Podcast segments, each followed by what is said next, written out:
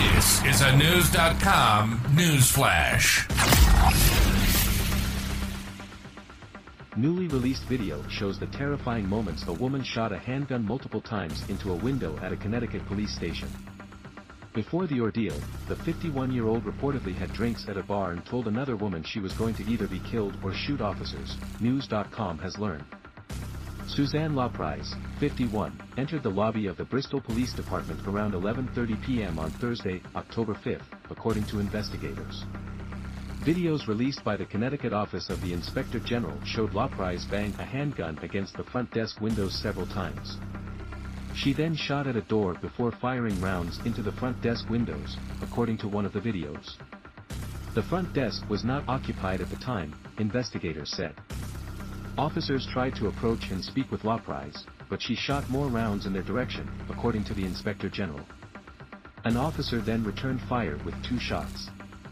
None of the gunfire penetrated the bulletproof glass and no injuries were reported, officials said. After walking around the lobby for several minutes, LaPrise set the gun down, the video shows.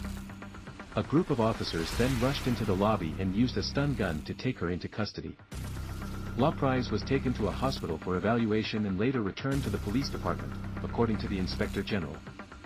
According to CBS affiliate WFSB-TV, LaPrise was charged with the following, criminal attempt at murder, illegal discharge of a firearm, illegally carrying firearms under the influence, criminal use of a weapon, violation of pistol permit requirements, illegally possessing a large capacity magazine, first-degree criminal mischief, first-degree reckless endangerment, and second-degree breach of peace.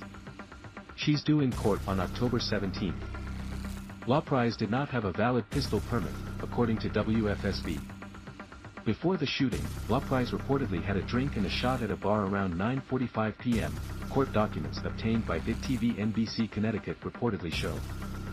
While there, she allegedly told a witness she was heading to the police department with a gun to tell police to kill her, or she would shoot them.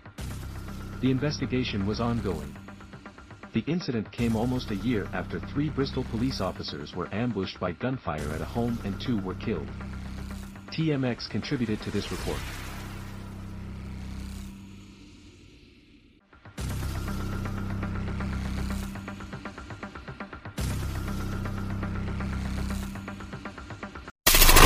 Knowledge. Knowledge.